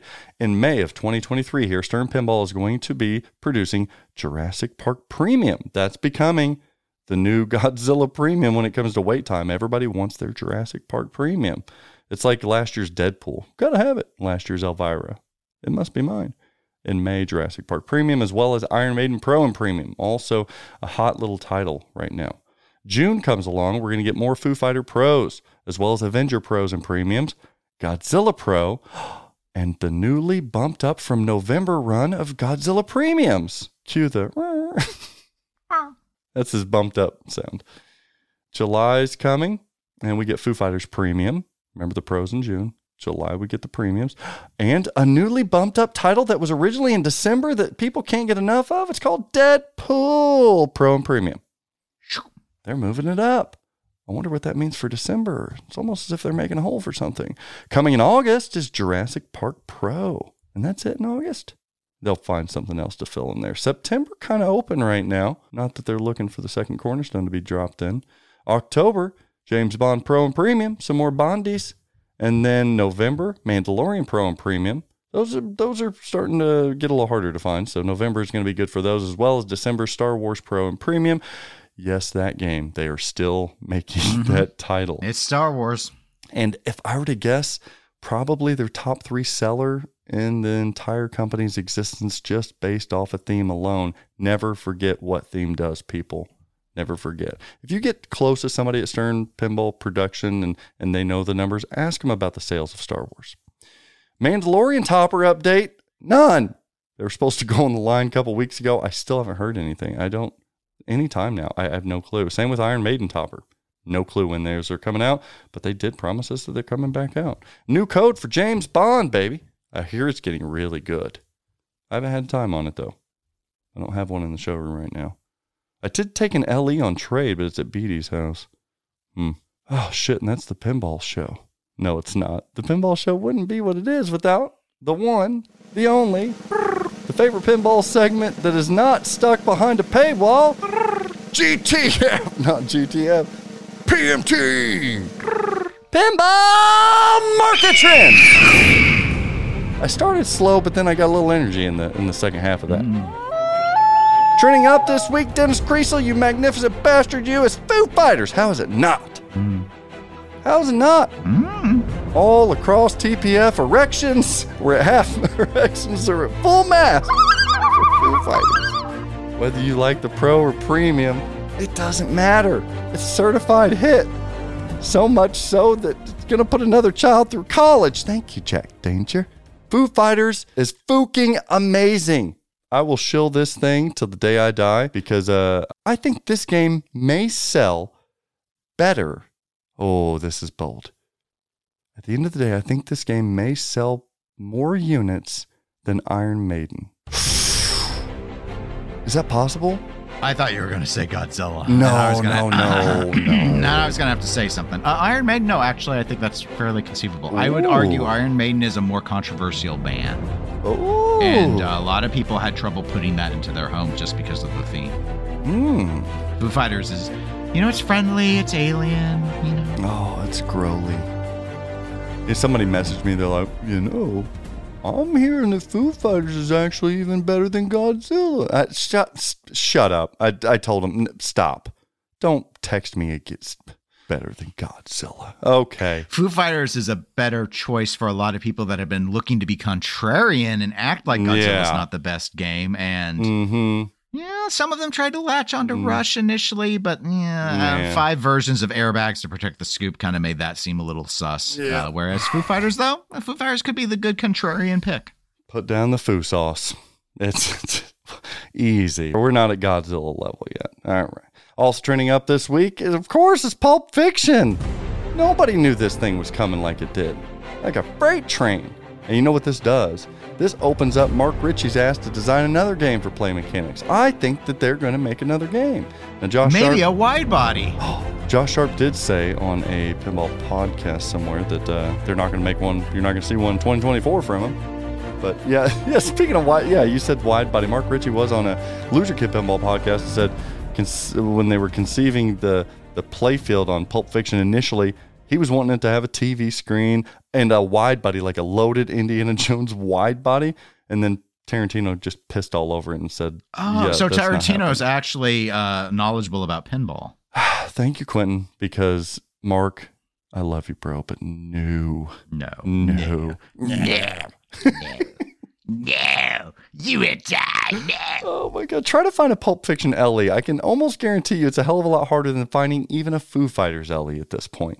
It's the golden goose right now in the entire pinball industry. If you did like the most wanted, uh, you know, products right now, there's there's Stranger Things LE. There there's a couple of games that are just everybody wants, and Pulp Fiction LE just nestled its briefcase right into the mix. Also trending up this week is Karl DeAngelo's competition picks. Ding. He was on a recent pinball podcast or two, and it surprised the hell out of me when he said when it comes to competition pinball, there's a couple titles that he thinks are really good competitive games, including Jurassic Park, no brainer, and Toy Story 4. Your purpose fulfilled? Now, uh, Karl beat the hell out of that game, beat it up really good, got to the wizard mode in lickety split, but he said, based on the rules, the structure, the layout, that is actually, and you can, you know, manipulate some of the outlines, but it's actually a really good competition pinball machine, which was shocking to me, especially in the shortness of when it was released. That must mean it's a very well balanced game in general, which I've been saying for a while now. Thanks, Karl. And your last trending up this week on Pinball Market Trends, a little TV for you. If you guys are feeling frisky for something new to watch, I would recommend Apple TV Shrinking with Jason Segel, Harrison Ford. The acting is impeccable, the storyline is good. It's not way too comedy sitcom No, it's got some deepness there. The writing is spectacular. And from, I believe, the creator, executive producer Ted Lasso, Shrinking is a hit. I couldn't get enough of it. I binged that son of a bitch really quick. As well as trending up Mandalorian Season 3. I thought, you know what? Ah, they've squeezed this alien fruit as much as they could. This is the way. But I was wrong. Season 3 is just as good, if not better, than Season 2. I have spoken. Trending down this week. Any guess, Den Dennis, what might be trending down? Wub wub. Wub wub indeed, my friends. It is. I can't even have the heart to put it into our now iconic phrasing of it. I can only call it trending down. I can't even say it as an acronym. It's, it's Galactic Tank Force. Ah, oh, it could be trending up in so many ways. I could have sold three times the amount that I ordered. But alas, you'll have to hear our Patreon analysis on, on why this is trending down. But I don't think it takes a paywall to realize that you may have played this or seen this game as well, and there's many reasons why it is simply trending down. Also trending down this week is that sad ass zombie apocalypse show that I thought I was going to be a fan of called The Last of Us. Pedro, keep the mask on, buddy, because for some reason, this is just a shittier version of Walking Dead. Walking Dead at least had a great storyline. Um, this, I was waiting the entire season for it to become good. We're talking about television series, and this was on HBO. It's The Last of Us from the hit video game uh, series. I, I, don't know what's going to come season two, but season one was a stanker. Am I wrong? Ooh, hot take. I don't I know. watch it. I don't. I haven't seen it. Ah, I I'm don't know. to gift you HBO. Just wait for season two of Rings of Power. Oh, can't wait! Damn it! I so can't wait for that one. No deals of the week this week. No WTF because the show's running long. Find me a Spider-Man vault, people. I once one. I once one. And as always, it's episode 125, and we are here just to report the facts because numbers don't lie, neither do I, on pinball market trends.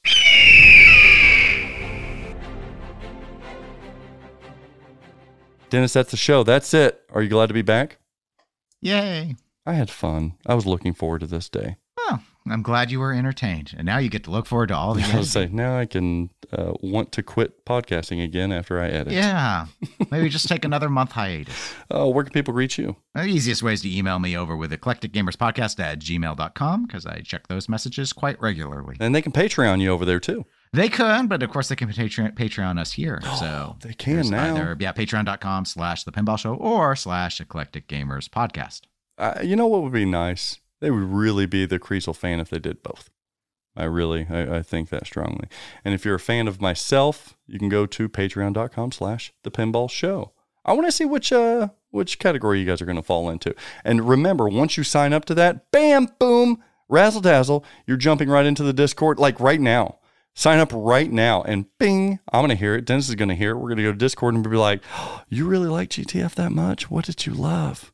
And then we're going to say, Did you see this? Show? It's going to be a blast. It's going to be a lot of fun. Plus, you can hear that big old long iconic rant that we had this episode about Galactic Tank Force only for official club members from Patreon.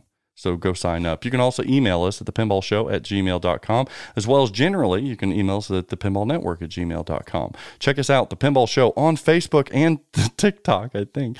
Uh, and then t- jump in that Discord and say hello. Straight down the middle, I got to plug that as well. Go watch the Scooby Doo First Impressions video, as well as the brand new product from Escalera that's saving my life. It's called the Tilton Truck Table. Sure, it's $3,000, but can you put a price on happiness? Can you put a price on your spine? I think not. It's it look, it's the coolest pinball toy that's not the actual pinball machine itself. So bye bye bye. Bye bye bye. Go watch that video as well. And the Pinball Show is sponsored by Flippin' Out Pinball. Product showcase this week is the Godfather LE. Karl DeAngelo approved. You heard the man, and you guys trust him. You don't trust me. You don't trust anybody else. Oh, Karl DeAngelo. We trust Karl DeAngelo. Did you see him playing? Karl liked it. So if, I- if that's what it takes, then so be it. Godfather LE by Jersey Jack Pinball is now in stock at Flippin' Out Pinball. Go purchase it online or email me at Zach, Z-A-C-H, at flip the letter out pinball.com. All kinds of other stuff in inventory, including James Bond, Aliens. Uh, we've got, oh my gosh, I just went and picked up 11 used games, so I've got all kinds of stuff. Follow us on Facebook, Flipping Out Pinball on Facebook. That's where I'm going to update you on the used games we have as well as the new games in stock. Also, if you've got an upcoming game or even a rumored game, a dream theme, if you will, email me and uh, we'll get you on that on that list. Shaker motors. We finally got Stern Shaker motors back in stock. Shit, fire. Whew. Had a hundred of those things on order forever. Finally got them. If you need a shaker motor, email us. Even a Chicago Gaming shaker motor. I got it, baby. Always check out Flipping Out with Friends with Joe Lingelberth. He streams the latest and greatest pinball machines right now. He's streaming Foo Fighters from Stern Pinball. And this Wednesday, he's debuting the next new game, which is, I can't say because for some reason he wants to make it a surprise. But it's a badass game that we've been talking about this episode. And I don't think many people have streamed it, if at all. So, oh, damn, that's good. Go check out TPN, the Pinball Network, and all of the affiliate podcasts and streamers. We've got an awesome group over there adding to it all the time. So shout out to all the TPN people, Pinball Party, the Triple Drains of the world, the Free Plays, the Silverball Chronicles, the Final Rounds. I love you all. Most of you. I love most of you. And those I don't, you know it. And you stay away from me anyway. this week on TPN's cool shit, I can guarantee you that. Dennis, I think that's it, buddy. For yourself, I'm Zach Meny. And I would just say, you know, if you're if you're launching a product, could be pinball, could be something other than pinball. Figure out how you're going to do your reveal. Figure out how you're going to do your announcements. Highlight the things that are good about your product. Maybe don't focus in on the things that are not so good on your product. And if you don't know which are good and which are not, figure it out. Figure it out. And always practice safe pinball. And it's finally time that we've opened up the ability for you to support us and to officially join our club and to get some really cool shit by doing so by signing up with our Patreon at the Pinball Show. TPS! Semicolon. RIP! GTF. Did you say semicolon? I did. TPS. Semicolon. Must be the season of the I don't sell them by default because nobody wants them, but I am capable of selling them. I'm a big boy. I can sell them I want. That's right. I'm I'm a dealer. Thank you. Fuck. There's so much. Hmm.